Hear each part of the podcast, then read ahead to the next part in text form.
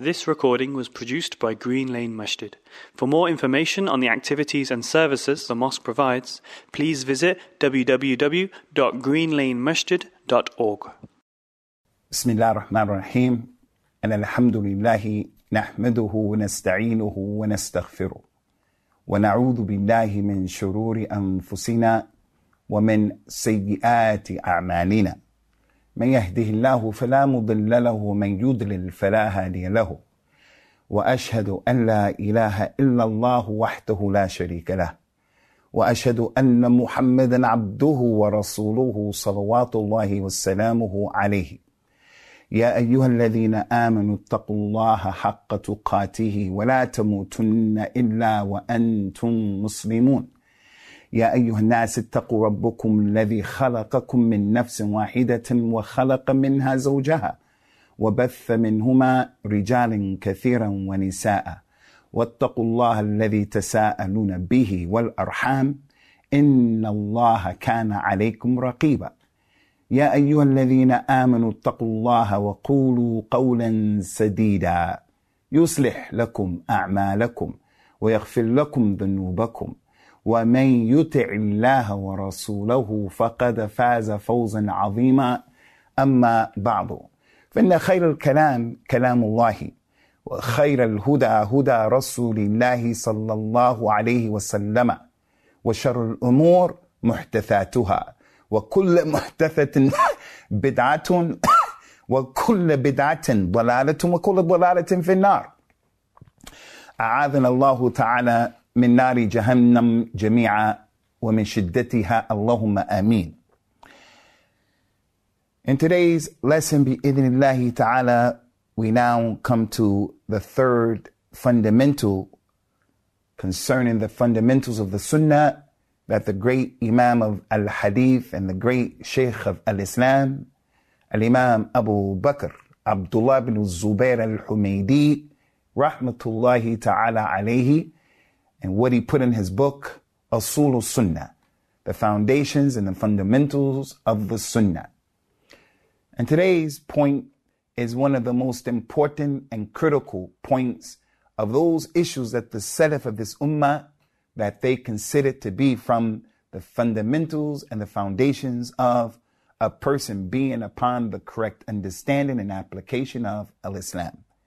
The Imam went on to mention that the person is not a true believer until he believes that he has to have a tarahum on the companions of Muhammad sallallahu alaihi wasallam. The Muslim has to believe that he should say rahmatullah upon the companions. He wishes for them a rahmah and he hopes for them a rahmah.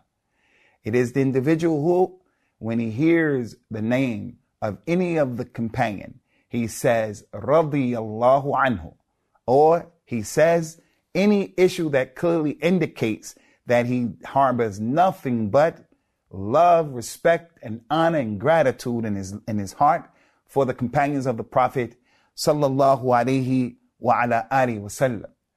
The individual who considers himself to be upon the sunnah has to be a person who holds his tongue back as it relates to mentioning any of the companions with anything and by anything that is disrespectful towards them radiyallahu anhum wa ardahum ajma'een. We have to acknowledge their virtue. We have to acknowledge their position and their manzila in this religion, where Allah Azza has placed them in this religion. We have to have a great debt of gratitude and appreciation for all of their virtues and for all of their sacrifices. We have to be aware that they are the individuals who they were the sabiqun al-awwalun. Those people were the vanguard of al-Islam and they embraced al-Islam when it was not fashionable and when it was not easy.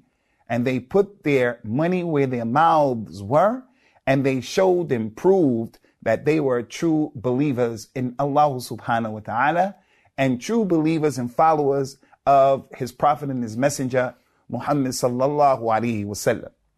So as it relates to this particular point, you have to understand, Ya Akhi, Ya Abdullah, Ya Amatallah, and this is important showing the importance of this particular fundamental idea, concept, and principle of al-Islam, the virtues of the companions, and the manzila and the place and position and high status of the companions as a result of what Allah Azza has given them and as a result of what the Prophet Wasallam has established and constituted in his authentic sunnah. What's that important thing? All of the scholars of Al-Islam who wrote books similar to Al-Imam Al-Humaydi's book, Usul Sunnah, all of those scholars without any exception, each and every one of them brought this particular point.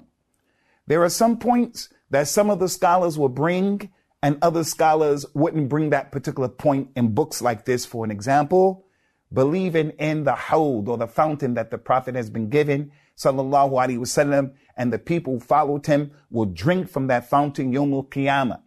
Some of the scholars said that from the usul of the sunnah is that you have to believe in this fountain. Some scholars didn't even mention that in their books that are similar to this book of Al-Imam Al-Humaydi. And there are many issues like that. Some of the scholars of the past who wrote books like this about the aqid and the minhaj that is correct because it is based upon what the companions came with and what they were upon. Ridwanullahi alayhim ajma'een. Some of the scholars, they mention the issue, for an example, like a Dajjal or Ya'juj and Ma'juj, that you have to believe that. But other scholars did not mention it.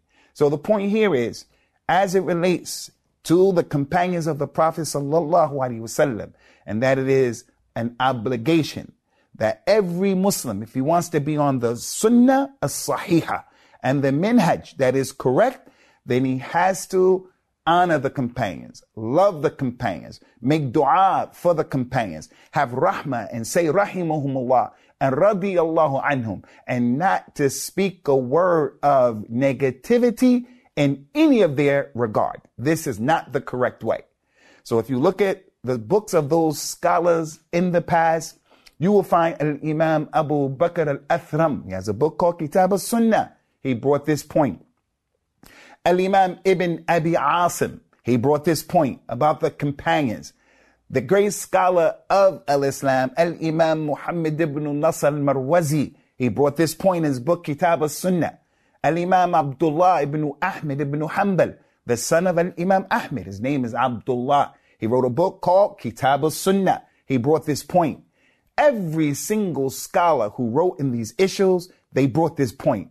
Al-Imam al-Tabari in his book about the Sunnah. Al-Imam Abu Zur'a and Al-Imam Abu Hatim al-Raziyan in their book Aslu Sunnah. They brought this point about loving and honoring and respecting the companions of the Prophet sallallahu alaihi wasallam. Al-Imam al-Sabuni, Al-Imam al-Lalaka'i, all of those scholars, Al-Imam al-Khallal, all of them. And that goes to show you the importance of the point that this is one point that they all brought, similar to the issue of the Quran being the speech of Allah, for an example.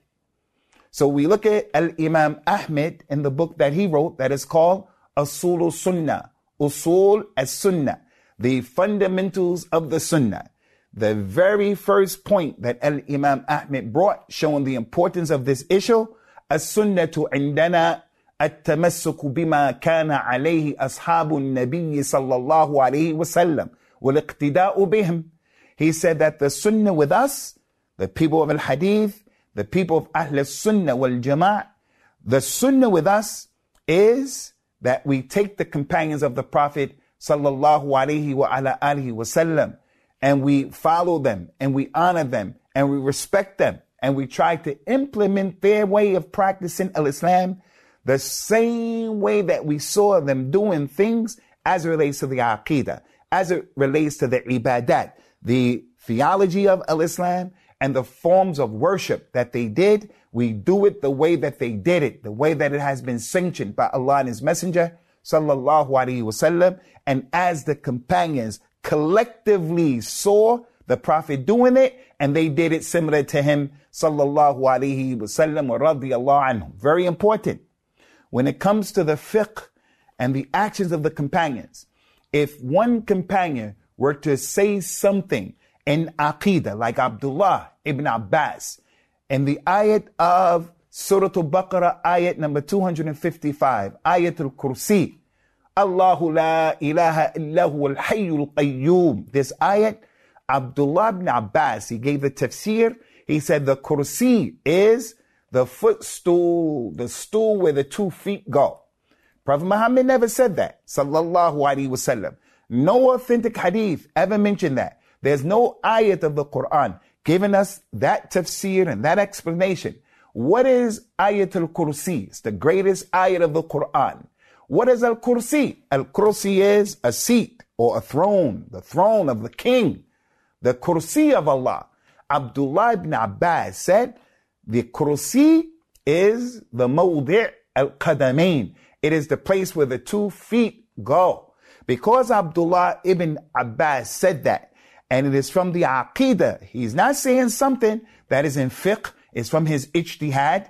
He said that because it must have came from the Prophet sallallahu alaihi wasallam.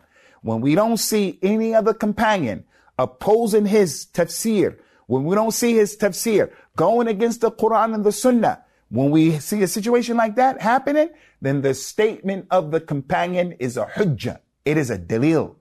And also in fiqh, if a companion says something or he did something and it didn't go against any ayat and it didn't go against any hadith of the Prophet wasallam and no other companion went against him, then that thing that the companion did, it can be a proof that this particular thing is from the sunnah, is from the athar. And that's because all of the companions are udul. They're upright. They're upright and we could take our religion from them. So this is a critical point. So important as I mentioned, Al-Imam Ahmed rahmatullahi ta'ala alayhi, he began his book Usul Sunnah with this point and all of the other ulama of al-Islam without exception, the ones that wrote in this particular majal, in this issue, they all mentioned it concerning the companions of the Prophet sallallahu alaihi wa ala alihi wasallam. Now it's really important that we understand the next point as well.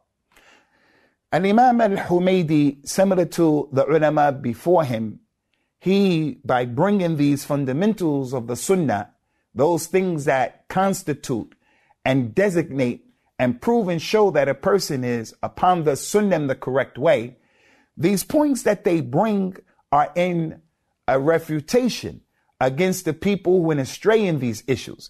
Every single point that he brings in this book is the position of Ahl Sunnah that is between the two extremes. Those people went to extreme in al-Iman. And those people went to the extreme in al-Iman the other way. Those people went extreme one way as it relates to the qadr of Allah. And then the other people went extreme as it relates to the qadr of Allah subhanahu wa ta'ala. Some said there's no qadr. Others said, yes, there is the qadr and everything that we do, it is Allah's fault and it would be unjust for Allah to punish people for what they did. All of these are extremes. And this is the same as it relates to the companions. Why is Al Imam Al Humaydi saying this? He's saying this to advise the Ummah and to educate and to give dawah to this principle in Al Islam. And he's also saying it to make something clear and to give advice and to make Al Amr bil Ma'ruf and Al Nahi an Al Munkar to enjoying the good, to command the good, and to prevent the people from doing evil. So this point is nasiha, ad-dinu nasiha, ad-dinu nasiha, ad-dinu nasiha.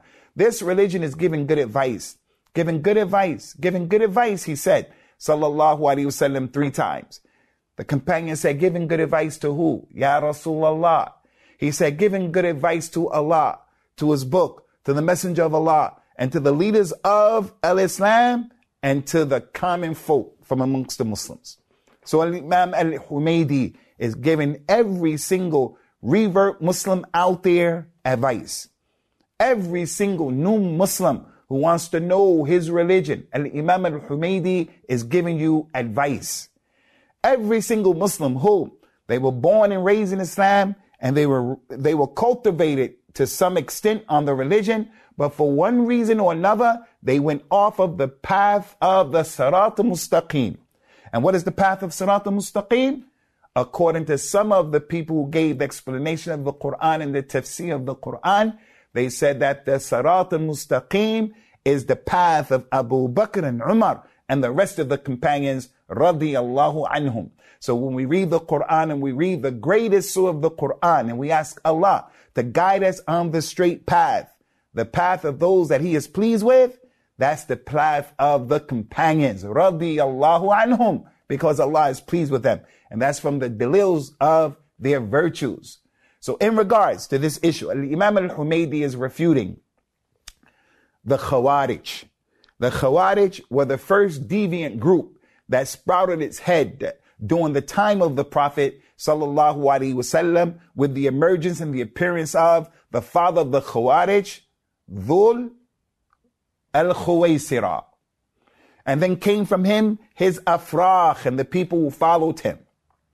And during the time of the companions, they made khuruj against the companions and they fought against the companions and they killed some of the companions. They said negative and nasty things about the companions. So anyone who says something negative about the companions, you're not on the way of the people of the sunnah. You are on the way of the people of the innovator, innovation, like the Khawarij. They were a group of hypocrites who do the same thing. They were traveling with the Prophet sallallahu alaihi wasallam, and they started to say amongst themselves, "Look at these companions, Muhammad and his companions. You know, they lie a lot. We've never seen anyone who, in their speech, they told more lies than these companions. They said, you know, their stomachs are big. They eat more than anyone else. They're people who are greedy. We never saw anybody who eats more than them. They said, and you know what else about these companions, Muhammad and these people? Whenever they meet the enemy, they were in jihad, going on an expedition, and these munafiqeen were making trouble. They said, and you know, whenever they meet the enemy, there are no group of people who are more cowardly than these people. One of the companions heard what was being said. He went to the prophet and he told the prophet what was said, sallallahu alaihi wasallam. And Allah revealed the ayat of the Quran. Qul abillahi wa ayatihi wa rasulihi kuntum tastehzi'un la ta'tadiru qad kafartum بعد imanikum.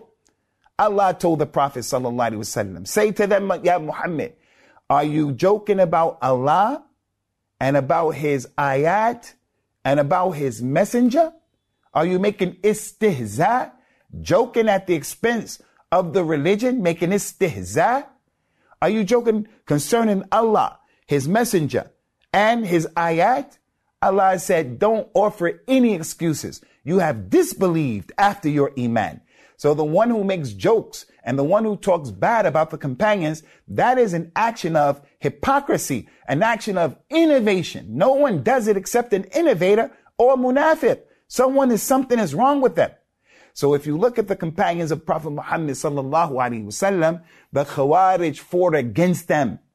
They fought against them as a group. And then we had some people doing the history of the companions during their time and after, may Allah be pleased with them, who had terrible things to say about the Prophet's companions, sallallahu alaihi wasallam, and may Allah be pleased with all of them. They said concerning Umar, you will find someone writing saying he was a dictator. A'udhu billahi. They said concerning the companion of the Prophet sallallahu alaihi wasallam, Muawiyah ibn Abi Sufyan, who is the uncle of all of the Muslims because his sister was one of the wives of the Prophet sallallahu alaihi wasallam.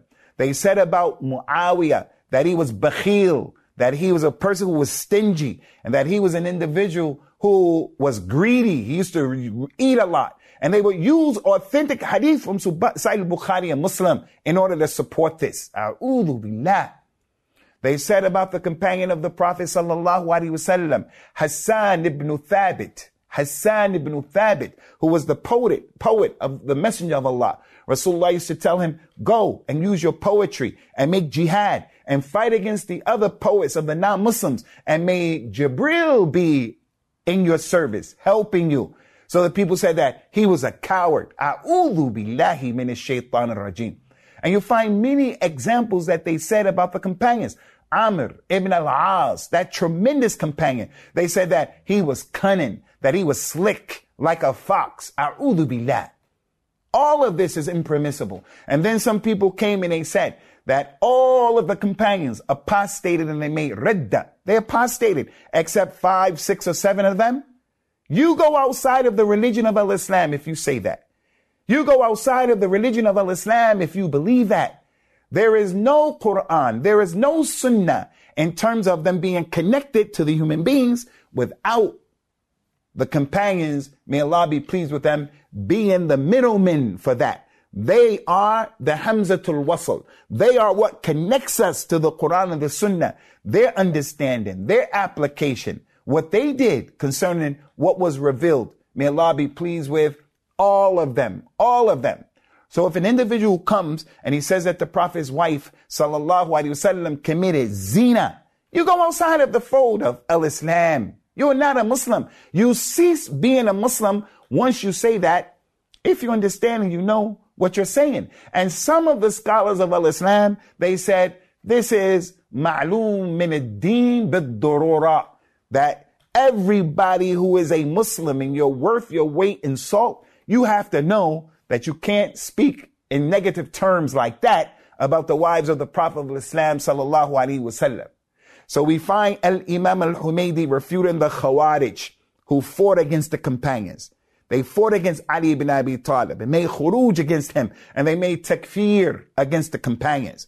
And that's why Ali, may Allah be pleased with him, when he was asked about the Khawarij, he said, are they Muslims or are they kuffar? He said, Hum ikhwanuna walakinnahum baghu alayna. They are our brothers, but they have oppressed us. They went over the board, they went overboard, and they oppressed us.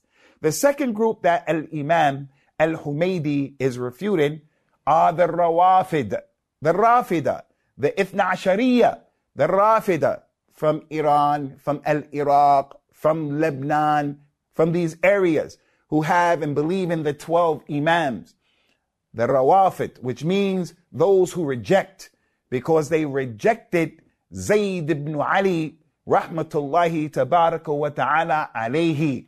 He, they rejected him when he was establishing for them the virtues of Abu Bakr first, and then Umar second, and then Uthman third, and then Ali. And he's from Ahl al-Bayt. So when he told them the correct tartib, that is Ali, and then is Umar, that is Abu Bakr, and then Umar, and then Uthman, and then Ali, they didn't like him, and they rejected what he was saying. So they are the Rawafid, those people who reject the companions of the Prophet wasallam, with the exception of about five, six, or seven. Wahayhat, hayhat. The third group that he is refuting is the group that is known as the Nawasib. The Nawasib. The plural of the Nasiba. The Nasiba. And they are the people who their object of hatred and animosity was against Ahlul Bayt. They are those people who disliked Ahlul Bayt. And as a result of that, they became a Jama'at that was well known for cursing Ahlul Bayt and having hatred in their heart for Ahlul Bayt. And this is something that's not permissible. So the Muslim, they love, he loves all of the companions and he doesn't speak negatively about any of the companions. And he puts them in the position that Allah subhanahu wa ta'ala put them in and the position that Prophet Muhammad sallallahu alayhi wa ala alihi wasallam put them in. And what's that position? Allah has raised them and Allah has magnified their position in the deen of al-Islam. So therefore we find Abdullah ibn Mas'ud saying, whatever he, he said, radiyallahu anhu, Allah subhanahu wa ta'ala divinely chose Rasulullah sallallahu alaihi wasallam to be his Rasul and his Nabi. And he sent them with the message to the people divinely. He didn't choose anyone else from Quraysh, anyone else from Mecca or Ta'if, because some of the non-Muslims in the Quran, they made an i'tirad on Allah. They said, why hasn't the Quran been revealed on one of the two great men of the two cities, Mecca and Ta'if? Allah didn't choose them. That's why Allah Ta'ala divinely chose Rasulullah sallallahu alayhi wasallam. Abdullah ibn Mas'ud went on to say, and Allah subhanahu wa ta'ala also divinely chose the companions of Muhammad sallallahu alayhi wasallam, and may Allah be pleased with all of them. Allah divinely chose them as well. So therefore, what the companions see as being Hassan, good, right and exact in this deen, then that thing is good, right and exact with Allah. And whatever the companions see as being not right, not exact, is filthy, is dirty, is wrong, is oppressive, then that particular particular thing that they see in that way, it is viewed in that same way by Allah subhanahu wa ta'ala. So the point here is for every Muslim to know one of the names of the Prophet of Islam, sallallahu alaihi wasallam, is that he is Al-Mustafa. A synonym to that, Al-Mukhtar. I think everybody knows someone whose name is Mustafa, not Mustafa. For the brothers and sisters who are reversed in America, we take these names and we anglicize them. And instead of saying Fatima, we say Fatima. The name is Atifa, we say Atifa. Queen Latifah. the name is Mustafa. It means to be divinely, divinely chosen by Allah subhanahu wa ta'ala. Mukhtar, Mukhtar, to be divinely chosen by Allah subhanahu wa ta'ala. Abdullah ibn Abbas, Abdullah ibn, ibn Mas'ud said that the companions are Mukhtarun and Mustafun, that they also have been divinely chosen by Allah Azza wa Jal to be the Ansar, the helpers of Rasulullah sallallahu wasallam, and the Wuzara to be his ministers. And they were the ones to help him carry this message. So the Nabi sallallahu alaihi wa ala wasallam brought a religion, the Quran and the Sunnah. Every Muslim is going to say, I take the Quran, I take the Sunnah. And then many people stop there.